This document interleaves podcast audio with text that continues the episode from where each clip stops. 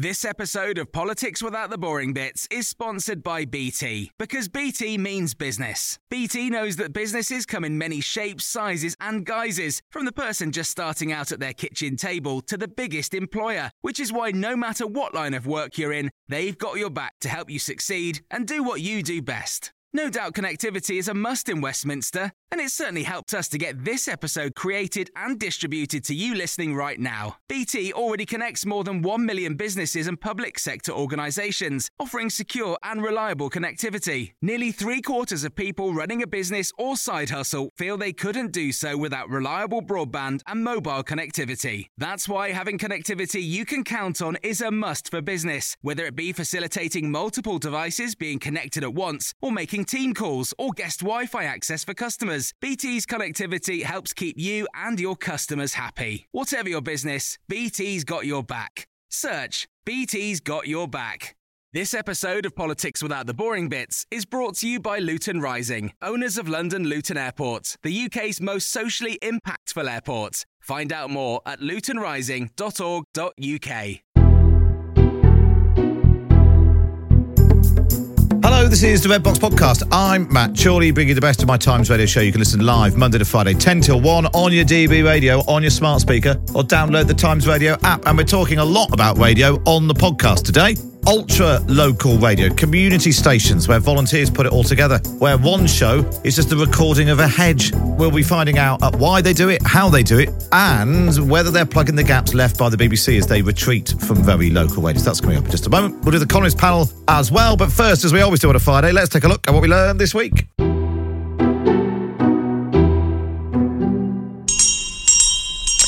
We learned that Shadow Chancellor Rachel Reeves loves a chess metaphor, but even she could tell when it had run out of steam. Well, I describe it as we're um, a, a rook ahead after about 30 moves, but we're playing an opponent that usually beats us. So this is not in the bag, uh, but we are determined to to offer to the country the hope that it needs. Really straining for that metaphor. We are determined to. We learned that Liz Truss has got a new growth commission. Among those sitting on it is former US Treasury official Christy McDaniel. Well, you know, I'm, I'm probably not the right person to ask about that. I don't really follow uh, UK politics very much, but um, you might, you is, might have you know, missed she- her being prime minister. She, she wasn't there very long. That's the sound of someone wa- wondering what they've signed up to. We learn what Donald Trump thinks of Italians. Those Italians, I love the Italians. We learn that former Tory chairman Jake Berry can't name all five of Rishi Sunak's pledges. cut debt, economic growth, NHS waiting times, stop the boats, grow the economy. No, grow the economy. We've already said that. We learned that things can get lively in the Kosovan parliament. Here's an opposition politician throwing a glass of water over the prime minister, sparking a mass brawl.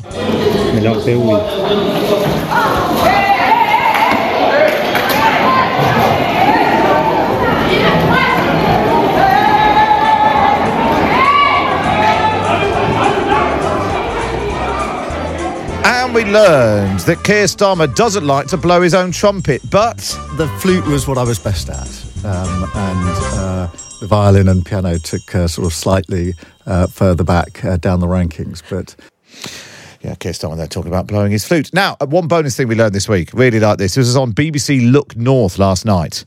Uh, BBC Look North, Peter Levy learned that one viewer owns a very old vacuum cleaner. My grandmother gave us an Electrolux vacuum cleaner, which, which she said was older than my mother, who was born in 1929. Near enough 100 years old.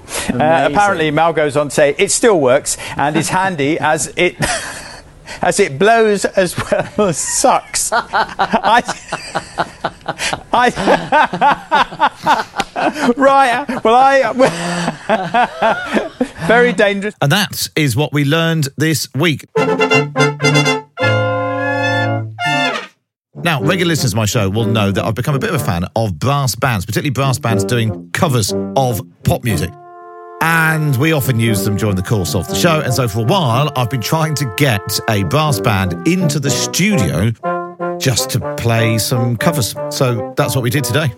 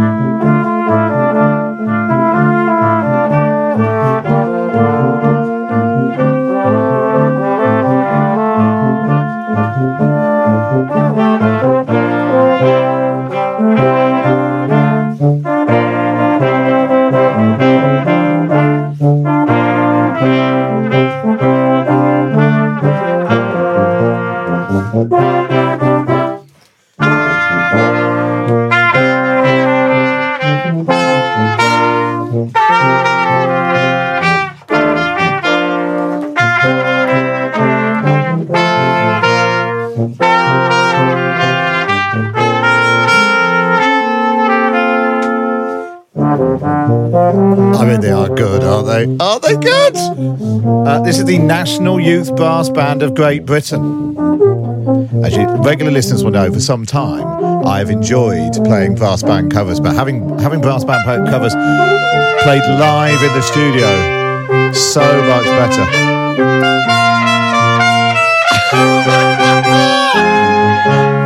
And so I've been asking for your political bands. Uh, Stu says the charlatans and dodgy. Uh, ben and Sophie says Peter Boney M. Uh, David says the Rolling Moans for the SNP. The Who covers any Lib Dem. And you too for any Tory caught up in a scandal. Uh, and those who just really enjoying the music. Uh, Warren in Aberdeenshire says politics are the boring bits, but with the big brass band bit. Oh, well done, well done. Oh, this is very exciting. This is very exciting. So we are going to do the columnists. We've got James, James Marriott here in the studio. James, how are you? Um, yeah, much much better for that. Much, much Uh, better. Lovely music. We've also got Gabby Hinsliff. Morning, Gabby. Going to be introduced by a brass band everywhere I go now. I know it's good, isn't it? It's good. Now, uh, so try and get close to a mic. This is where we really test the size of the studio. Try and get close to a mic if you can, guys. So we've got Freddie, Will, Melody, Alice, and Nat. Uh, how many of you are there normally in the National Youth Brass Band of Great Britain? I say there's normally about 80. 80. Yeah. depends on the year. Yeah, Depends on the year, yeah. Five, five seems like a lot. So who, um, how, how? So there's normally eighty of you. Where do you normally play apart from coming on the radio? Why don't you, um, uh, Freddie, come try and come cl- quite close to that mic. Alright, yeah, yeah, just- yeah, perfect. Yeah, yeah. so where do you normally play? Um, so we have two courses every year. Yeah. Um, a lot of the time we'll have one at Repton um, at the school, and Yeah. we'll rehearse throughout the week, um, and then we will head elsewhere for a concert. Yeah. Well, Um, apart from the studios of Times Radio, what's the most exciting place you've played? I'd have to say Royal Albert Hall. No, that is quite Yeah, good. that was ba- brilliant. Yeah, slightly bigger than our studio. um, now, Nat, you've got by far the biggest instrument, if you don't mind me saying so. Uh, what do you play? So I play E flat tuba. The, it's coming close to this. No, this mic here. I play E flat tuba. The flat tuba. E flat tuba. E flat tuba. Two. We in might brass have bands, there's two tubas: the E flat and the B flat. Right. B flat's the bigger one. I play that as well, but it's too big to carry around. Yeah, he's quite big. That. Yeah, yeah. And what, what do you all? What do the rest of you play? What do you play, Freddie? I play the cornet and trumpet. Will, I'm a cornet and trumpet too. melody, Uh, I play the euphonium. euphonium. Euphonium. That's a good name for a musical instrument. and Alice. Uh, I play tenor horn. It's, I mean, you're so good. Now, uh, you've already you've, you've given us. We've got a playlist planned for the rest of the show. My wife asks if you can play the Star Wars theme. Can you do that? Give it a go. Yeah. Yeah. Okay. Well, there we are. We're now doing live requests. You've got time. You've got time. Um, uh, well, listen. Thank you so much for coming in. It is brilliant. Where can people find out more about you? Presumably, you have just a website. Can people go to the website? Yeah. So we've got a website. It's nybbgb.co.uk. Very- Dot .org. Sorry. They'll have got there. They'll get there Yes. eventually.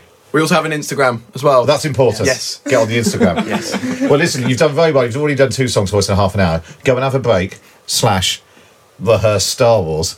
And uh, we'll see you a bit later on in the show. Really good to see you. Thanks, Thank you thanks a so lot, guys. Cheers. Thanks a lot. Oh, it's good, isn't it? Do you play a musical instrument, James? Fortunately for everybody, I don't. I think I'm much better listening. Uh, what about you, Gabby? I did when I was little. I was resolutely unmusical, and my mum made me learn the piano, which was okay. And then I did the violin, which was not not okay. She's got a tape somewhere of me playing, and it's absolutely excruciating. And you can hear our dog literally howling in the background. There was Process. there were some instruments that no matter like they, they, they don't lend themselves to rehearsals. I The would say. recorder, nobody should play the recorder. but like a violin, like someone can You have to be really good for the violin to be on a nice. Piano, and it might be annoying, but it's not excruciating. Where someone, Guitar is never really horrible. yeah, no, bad violin though is really, Really, really, really really, bad. bad. Yeah, and and I know that now. It really struck me this week, uh, Gabby. Uh, Keir Starmer saying he plays the flute. And him talking about his love of music, and he doesn't like, you know, you don't want to fall into the baroque when you're playing the flute. It was the most natural human Yes. interaction I think I've seen from Keir. It was, I think that was the most authentically normal Keir Starmer that I've ever seen. Yes, the most relaxed and laid back. I don't know what it would have been like as a kind of 14 year old boy playing the flute.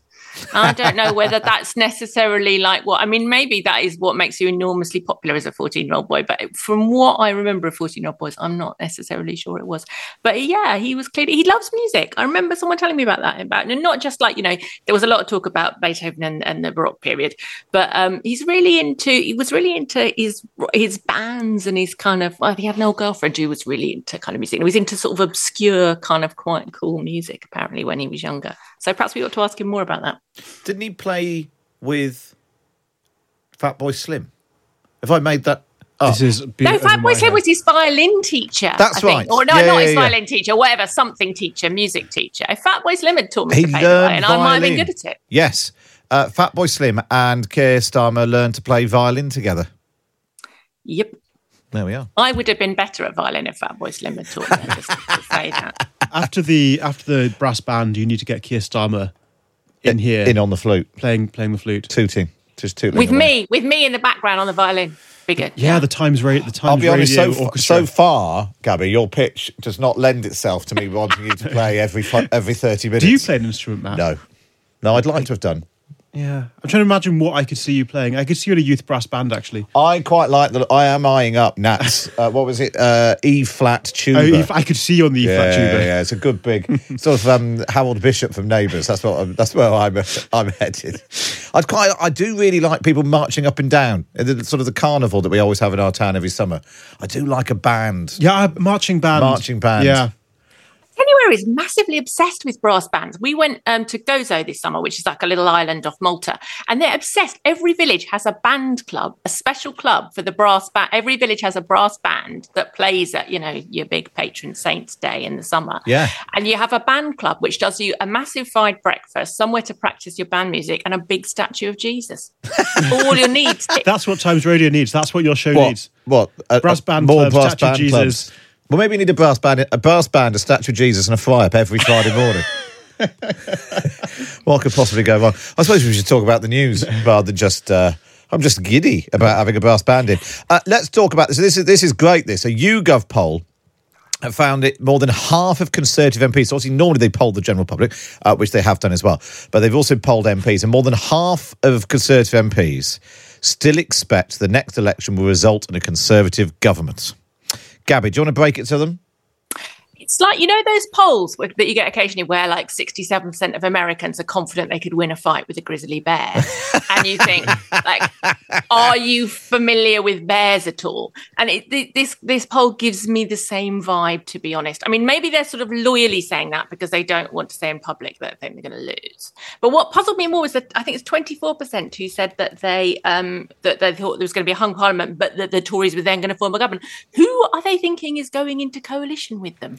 Yeah, and that, that's one of the. I think that's one of the underpriced things is that uh, there is no. It's hard to see an outcome. In fact, I'm going to say there is no outcome where if if oh if the Conservatives don't have a majority, Rishi Everyone Sunak goes, isn't "Oh, prime give minister. another go." Exactly. Yes. Um, there's no propping up to be done, or uh, so the only way Rishi Sunak remains as prime minister is if they have a majority, and that seems quite unlikely. So yeah, the, of the um, the expectations of the public versus uh, uh, all people.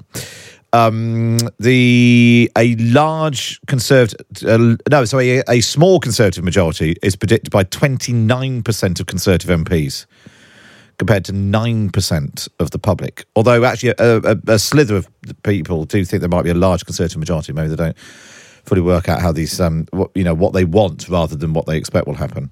Uh, what do you think is going to happen, James? Yeah, it does seem like they're a bit off base with their predictions. I wonder, as Gabby said, whether you know someone from YouGov comes and asks, "Are you going to win the next election?" If you know, is everyone answering honestly? If it was sort of like eighty percent of Conservative MPs think they're going to lose, that's not a wonderful look. So perhaps they feel like they have to say that. It is especially strange because we know that so many Conservative MPs are, you know, said they're going to leave Parliament in the next election. There's, it doesn't seem like there's a mood of overwhelming optimism in the Conservative Party, based on things like that. I, I- I wonder if it's kind of for publicity. Do you know what I mean? Just can't go around saying, Yeah. we're going to lose. We're hopeless. And I, I don't know. There's also maybe it's the kind of characters that politics attracts. You know, maybe if to be a politician, to go through the horrendous process of you know getting selected for a seat, contesting a seat, you just have to always slightly madly believe that you're going to win. You have to and if you the didn't have that belief, Yeah, you just yeah, wouldn't yeah. be in politics, Yeah, and yeah, therefore.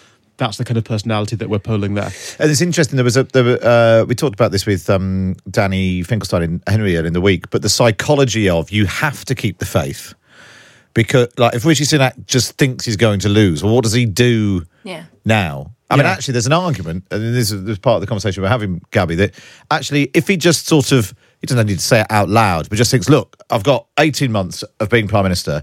Let's just do all the best things I possibly could for the country. Yeah. And I mean, I if I lose, it might be by a bit less. And if I do lose, but everyone says, well, at least he spent that last year really putting his shoulder to the wheel.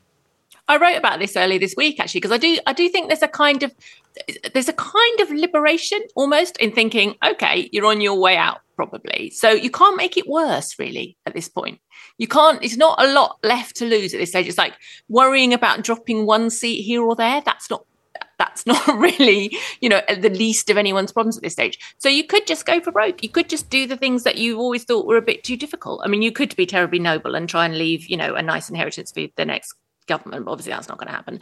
But you could at the very least think well you know all the things that people have always said yeah it's a good idea but it's too risky. Well you, or it's too you know it's too unpopular. Just do it. What have you got to lose at this stage? James?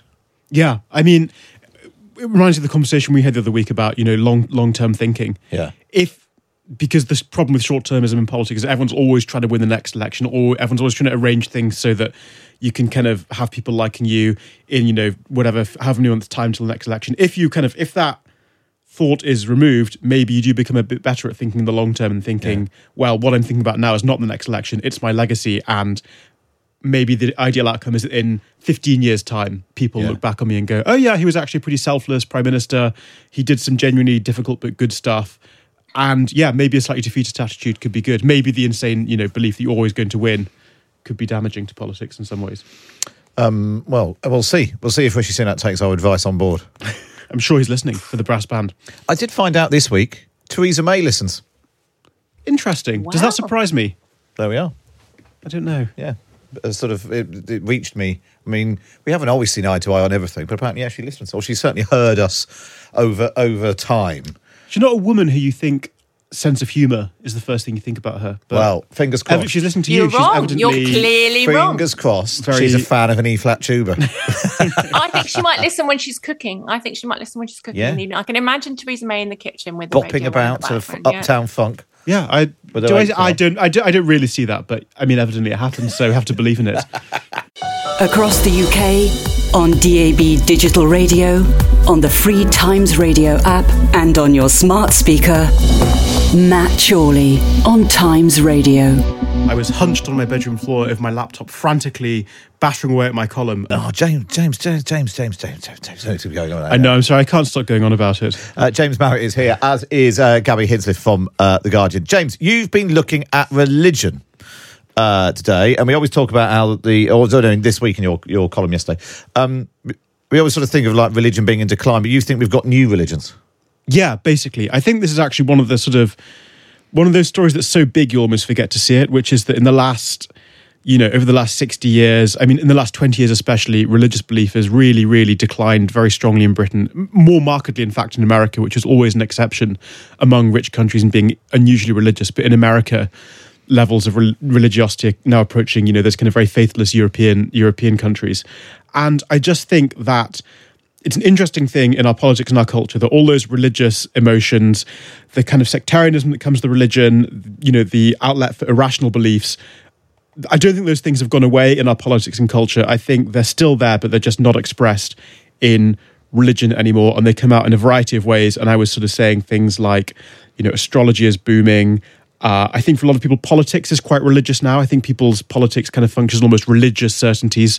Uh, things like um, what else to have? I can't remember. Various, a lot of, I think a lot of kind of religious impulses and religious fervor actually still exists in society, but is expressed in different ways. And this is an underappreciated story of what's happening to us at the moment. I suppose for, for uh, to a large extent, the role of religion in society has been, you know, it does provide a sense of community, a sense of identity, exactly, uh, a sense of um, hope and optimism, or, or safety, or security. And so, the fact that people aren't finding that in the church or other religions, but finding it elsewhere, is maybe it's, it's part of human nature. Yeah, I think that's exactly it. And I think an interesting thing is that we tend to think about religion in a slightly mistaken way, which is to think that religion consists of a book with a load of r- rules telling you all these various things about God that, you know, crucifixion, reincarnation, and that's what religion is. I think actually most people, as you say, don't. Ex- that's not if you're religious how you may experience. You experience in terms of community, sort of vague spiritual longings you might have, and those those things yeah fulfilled now by yeah politics. I think a lot of the kind of weird madness on social media is a lot of people I think actually get a lot of kind of purpose and meaning out of the way they use social media and you know thinking you can go onto Twitter and change change the world. I think actually is quite a kind of religious thing for a lot of people. What do you think, Gabby? It's an interesting idea that people are getting their religion from non-religious sources. Yeah, I think there's a lot in it, and I also think actually. I mean, talking of madness on social media, I think quite a lot of conspiracy theories feel to me like religion in an in a sort of another form, you know, because it's always the idea of a conspiracy theory is always that somewhere behind, you know, everything, there's some shady power pulling everything together, you know, pulling all the strings. And this is all part of some great plot that we're not aware of that's unfolding without us. You know, that's a very, um, it's a very quasi religious thing. You know, it's, it's more like a religious cult than than a sort of, you know, sort of old English Christianity, but it's it's very much that idea that it's kind of reassuring to think that someone's in charge. Our lives aren't just random accidents where you know we're sort of all crashing around in confusion, and that's I think what conspiracy theories serve as well as religion. Um, where does it go then in terms of uh, the sort of the cycle, James? Do you think that that, that uh, religion continues in its decline because people continue finding the things they used to get from religion elsewhere? Yeah, I think that's true. I mean, it's just one of the most sort of striking trends. Any of all the social trends you can measure since the Second World War, the decline of religion is the most consistent. It's only going in one direction. I think it will continue. But what is going to be fascinating is seeing where all these other impulses pop up. The other point that I made in the column was that I think people kind of needed this irrational stuff a bit less when we felt like everything was going broadly very well, when we felt the economy was getting better, when people felt their kids were going to be better off than them.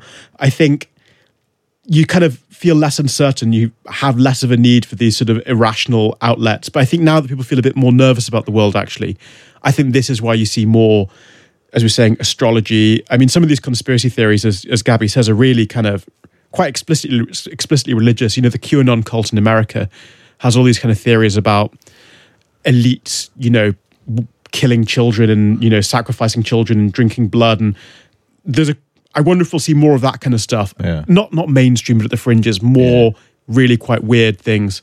I was actually looking at the YouGov tracker. So in uh, August 2021, only 25% of people said, I believe there is a God or there are gods. But uh, in February this year, there was up to 29%. Now, that's the sort of uptick that, you know, Downing Street would get excited about putting on four points. That is that is very interesting. The other thing, I mean, I think essentially that it, it it's sort kind of, no, probably around noise more- a bit. Yeah, yeah, yeah. But it is also interesting that the although belief in God has declined, if you look at the number of people who believe in an afterlife, that basically is broadly, I think, a straight line Yeah, yeah, since yeah. the 70s. And So it's about 22, 23% say, I do not, uh, I do not believe in a God, but I do believe there's some sort of spiritual greater power. yeah, and it's kind of religion can decline. That's actually that's that's actually higher than the number of people who believe in the Liberal Democrats.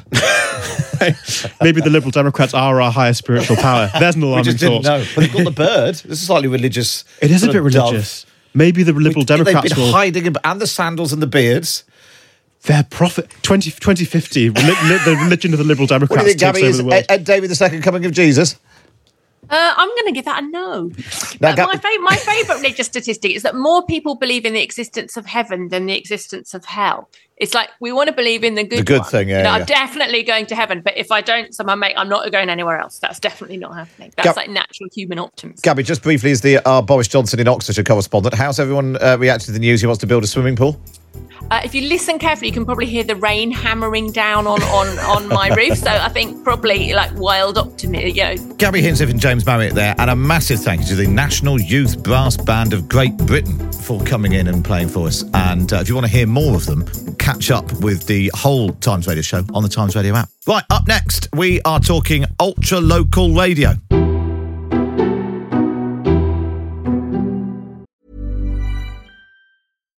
Here's a cool fact a crocodile can't stick out its tongue. Another cool fact you can get short term health insurance for a month or just under a year in some states. United Healthcare short term insurance plans are designed for people who are between jobs, coming off their parents' plan, or turning a side hustle into a full time gig.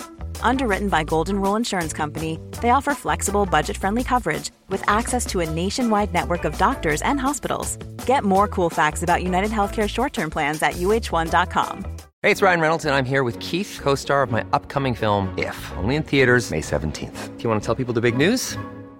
All right, I'll do it. Sign up now and you'll get unlimited for $15 a month in six months of Paramount Plus Essential Plan on us. Mintmobile.com slash switch. Upfront payment of $45 equivalent to $15 per month. Unlimited over 40 gigabytes per month. Face lower speeds. Videos at 480p. Active Mint customers by 531.24 get six months of Paramount Plus Essential Plan. Auto renews after six months. Offer ends May 31st, 2024. Separate Paramount Plus registration required. Terms and conditions apply if rated PG.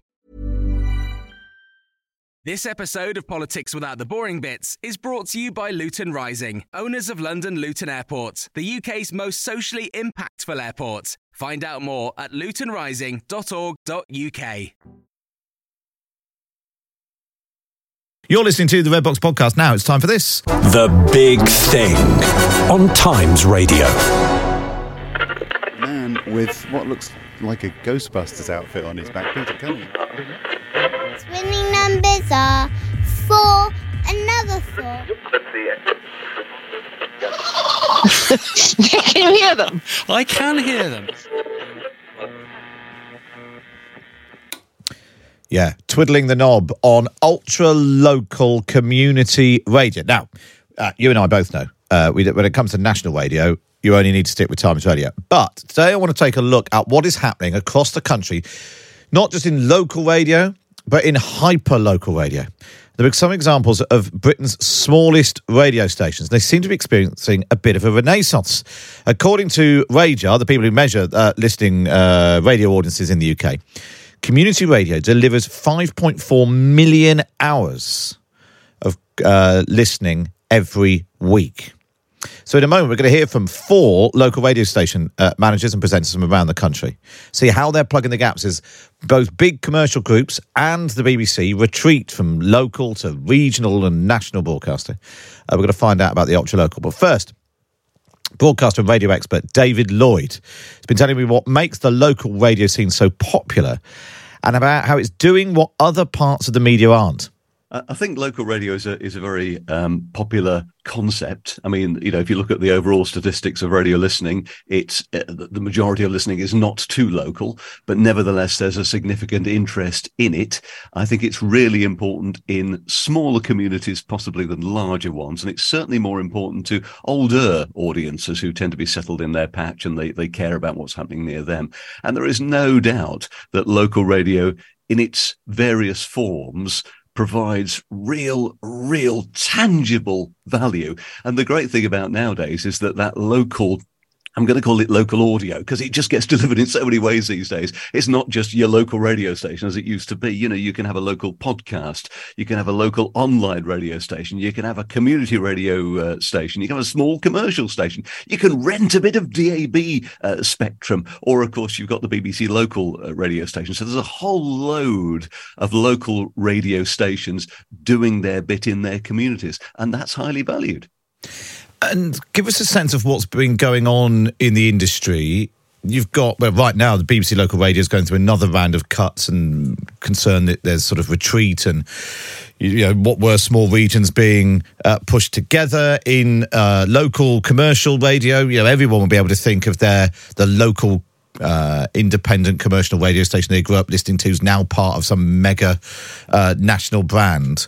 And then these ultra local community stations are sort of coming in and plugging the gap. Yeah, there's no doubt that local radio is a very good thing, but it's also expensive because automatically you've got you can't just cover the whole nation with one set of overheads, if you like. Obviously, you've got to have them in in in, in the patch or uh, certainly uh, specific to the patch, and that's an expensive business. And the fact is, if all our f- wonderful original commercial radio stations still existed, and I loved them all and started there, many of those were loss making at the time, let alone now when things are much more expensive. There's much more competition for, for both listening uh, and for uh, commercial income. So it's a, a really challenging time for local radio. And it's really difficult, not least if you've got a big newsroom locally, to actually create a sustainable business. So, you know, that's why consolidation in the commercial sector has, has gone the way it has. So, you know, w- where the market doesn't provide a service, you look to public funding to do that if, if, if if it's a desirable service, which it is. And, and, and there you have the BBC. The BBC is a very expensive animal. So, you know, you've got all these ways of delivering localness that I've described, but the only one that gets public funding is BBC Local Radio. They have uh, decided to channel some of their local radio cash uh, into online news instead of uh, local radio. And I get the, the, the reasons why they want to invest more in local online news, but they reckon they can't deliver local radio on the cash that's left. Well, believe you me, they can. And people in on my side of the fence in, in community or commercial radio can tell them why they're wasting so much money in doing it the way they're doing it. you can, on the available BBC budget, easily provide uh, local radio, uh, you know, on, on the license fee funding. And the, the annoying thing is that there are at, at, a time when everything else is getting hyper local, you know, the, some of the local press titles and online titles and this, that, and the other, you know, they're going regional. Well, to me, I don't believe in regional. I don't think the regional concept exists in real people's heads. You care about things where you live, or you care about things that are national enough to, to make the news. You don't give a toss about something that's happening two cities away. So their whole regional strategy is just a waste of cash. And so, what could be done to support these ultra local, commu- you know, community, often volun- uh, voluntary run stations? Is there? I mean, is it a financial thing? Is it a regulatory thing? Is it just about you know the difficulty in even getting a license from Ofcom? What could be done to to help more people plug those gaps as the the BBC and actually big commercial uh, groups sort of retreat to the regional? It's it's a bit of a regulatory and funding mess at the moment because you have different licenses for you know, about four or five different sorts of local audio sources. So you know, sorting that out in a regulatory fashion would be a, a good start. And then to allocate the public funding in a more equitable way. It seems to me foolish that you've got one station fully funded to, to provide a half-hearted regional service when you've got people desperately keen, and you'll speak to some of them this morning on your program, I know, Matt, uh, desperately keen to do it, you know, who get no public funding and find it really difficult to find the right frequencies or to, you know, to find ways of delivering their service to their communities. David Lloyd there, uh, who's a radio expert, radio genius, wrote two brilliant books about radio, which I read before Times Radio launched. So I, he literally taught me everything I know. Uh, which he may well sue if I uh, if I repeat that again. Uh, he's also launched uh, Boom Radio as well. So uh, thanks, David Lloyd, for coming on. Right, let's then uh, dive into some of these ultra local radio stations. Let's kick off with Alfred.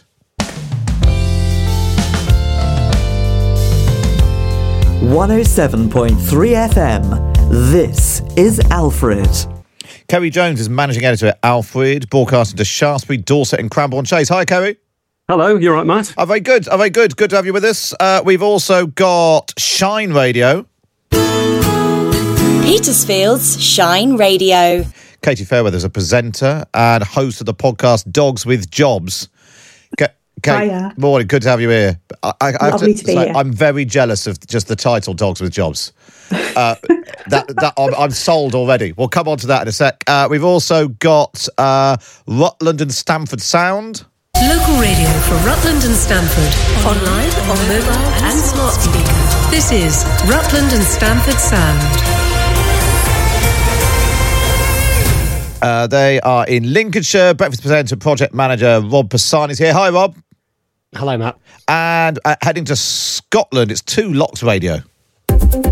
Broadcasting to the Gairloch and Loch Ewe area on 106 and 106.6 FM, Ullapool on 96.8 FM and 102.2, and online at 2lr.co.uk. This is Two Lochs Radio and Lochbroom FM. and Ian Meadows is station manager at Two Lochs Radio. Ian, you, you're the small Britain's smallest local commercial station in the Highlands. Is that right? Legend has it. Yes, we are. I don't want to start a fight with anyone else in this gr- uh, chat, uh, claiming that they are also uh, the smallest.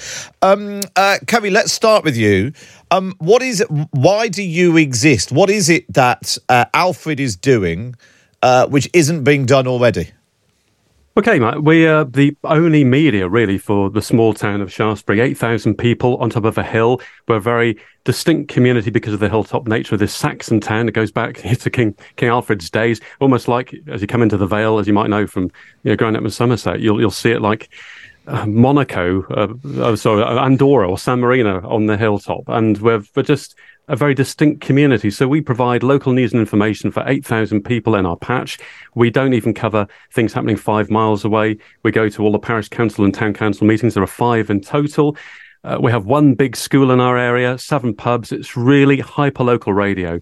And we just talk about things that matter to locals. It could be something you're relatively small on the scale of things, whereas other media might report on big issues being discussed by Dorset Council. If we go to a fete and there's 200 people there and people have slaved away to put together their stalls and attractions, we know what a big thing it has been for them for the week running up to that. So we're all about putting local voices on air. And the other thing that makes us quite distinctive is that even though we're just covering 8,000 people on FM and we stream as well, we don't play any music. We're all speech all the time.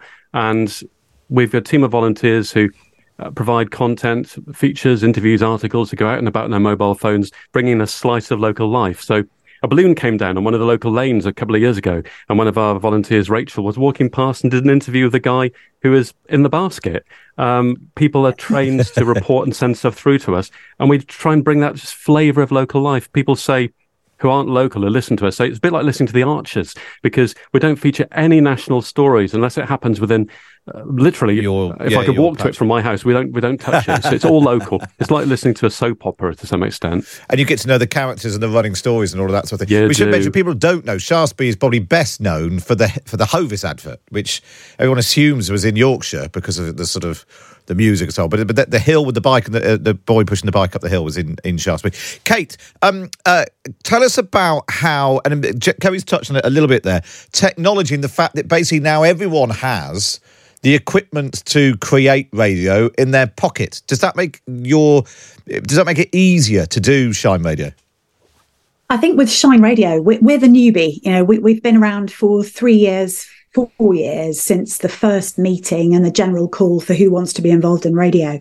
So we've never had a studio and we've never had premises. And because we started up quite recently and then COVID hit, um, that was how it was meant to be, I think. Um, I think we benefited hugely during COVID because everyone was at home and everyone wanted local information. And I suspect that will be true for all of us on this call.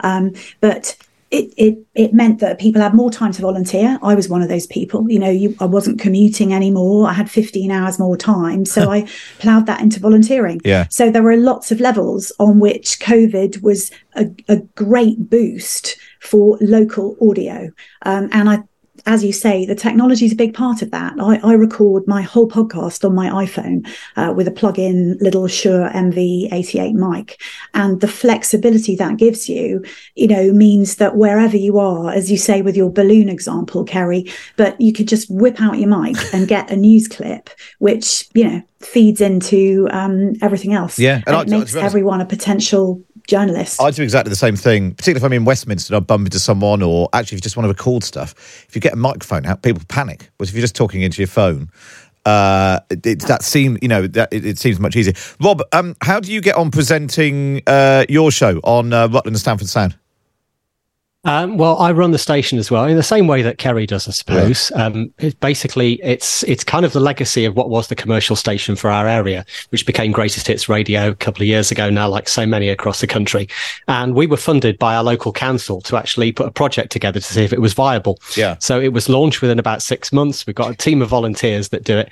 Um, I generate a lot of the content myself, but also um, we have volunteers that are doing it as well. I'm on holiday at the moment, so I've got the volunteers kind of pitching in whilst whilst I'm away doing all the local content. We've got somewhere on the Bird Fair today, which is the world's biggest uh, world wildlife event of its kind. It's in Rutland, the smallest county, which is our primary area, and Stamford next to it.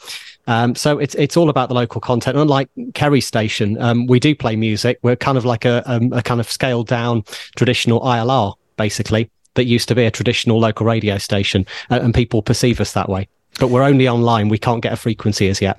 And that that's that's that, that some of the challenges that David was talking about is you know be able to get uh, either on AM or DAB or or whatever. What about you, Ian? How do you get on uh, in the in the Highlands of Scotland? Tell us about the challenges that, that Two Lochs Radio faces. Well, some of the challenges are that the the geographical area is so large, and yet the population is so small. We've got huge mountains that get in the way, so you have to be quite clever with you know your transmissions. We've got um, various relays that operate via the internet, um, but we stream as well.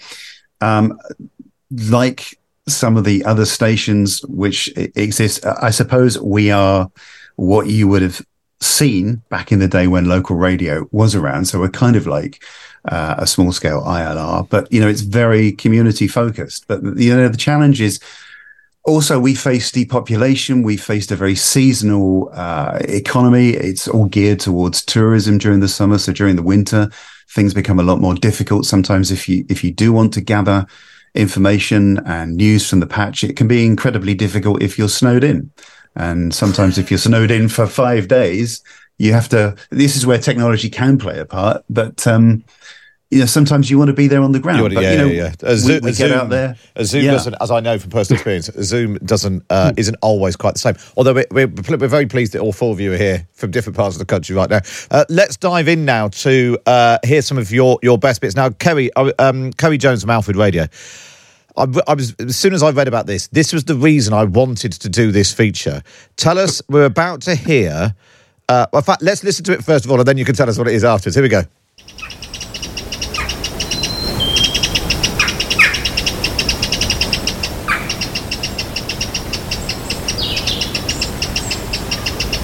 So, Kerry, what's going on there?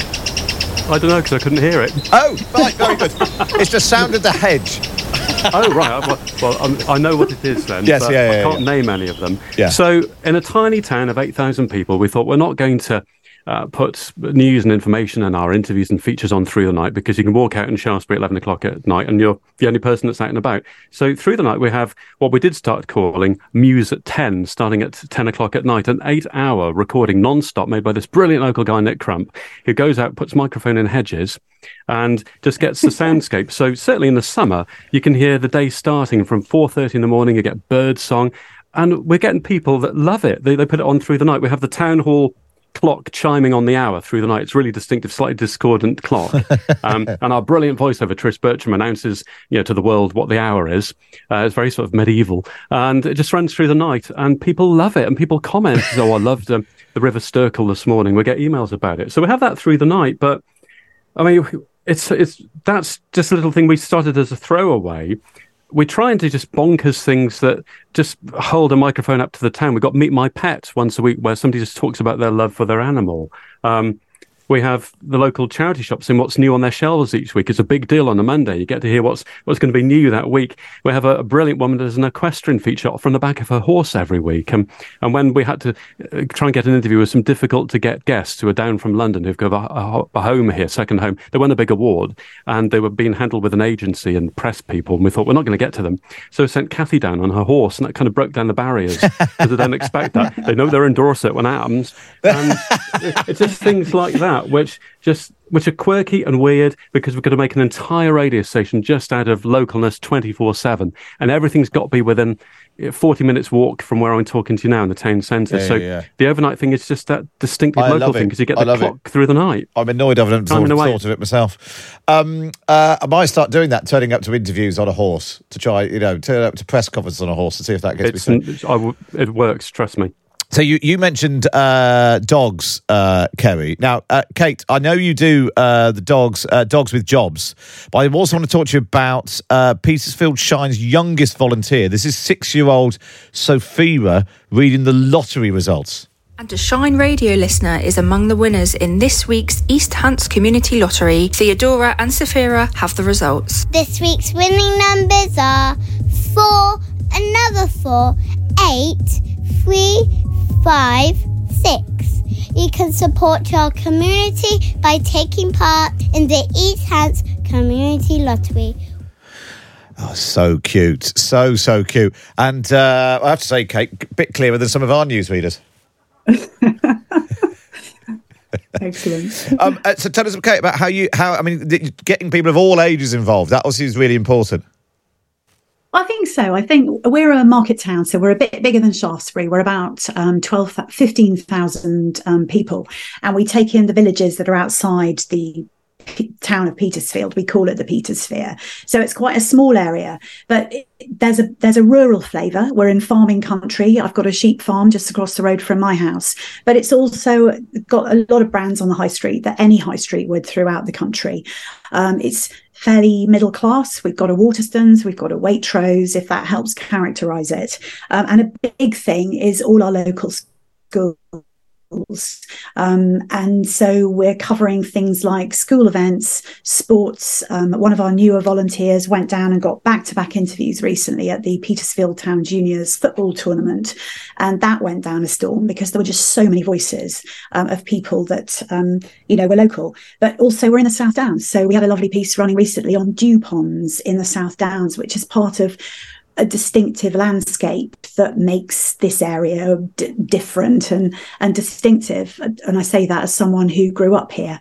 So um, it's got a strong sense of place. And i think for, for anyone running hyperlocal radio that sense of place is really lovely and petersfield is very dog focused town as well everyone's got a dog, Everyone's got a dog. so uh, I might, I so, might, I yeah. might start a radio station in my town, which is just dogs. Uh, that would definitely, definitely work. Um, uh, Rob, let's come to you, Rutland and Stamford Sound. And I suppose the point is, that actually, if you, you know, keep your eyes open, you've got the time, go out and meet people. There's always something going on. This is an interview you did with a, a local resident unicycling around Rutland Water. Let's take a listen. So yes, two post boxes supporting Caroline, who's Mhm. doing her unicycle challenge around Rutland, Yeah. and she's only been learning to unicycle for a matter of weeks. Mm-hmm. You're doing so well. you really are. But I haven't fallen off as much as I thought I might actually. Yeah. Wow. It's probably one of the more surreal sights I've ever seen of Rutland Water. Two unicyclists, two post boxes. Oh, I love that. I haven't fallen off as much as I thought I might. That's not the same as ha- not having fallen off at all, Rob. Yeah, Caroline found it really, really difficult. I wouldn't have been any better at all. But basically, yeah, one Sunday afternoon, it was blowing a gale. Um, the most famous part of Rutland is, is the reservoir right in the middle. Uh, it was built like 30, 40 years ago, but people see it as like a, a natural kind of resort. Uh, and she was there raising a couple of thousand pounds for a letter writing charity. But the, the two people either side of her that were kind of holding her up a bit were there as, as post boxes, as pillar boxes on the move as well, kind of dressed up. Brilliant. You see, it's just fun. Uh, and Ian, uh, we've got an interview that you did for Two Lochs. This is uh, with someone doing an electro fishing demonstration.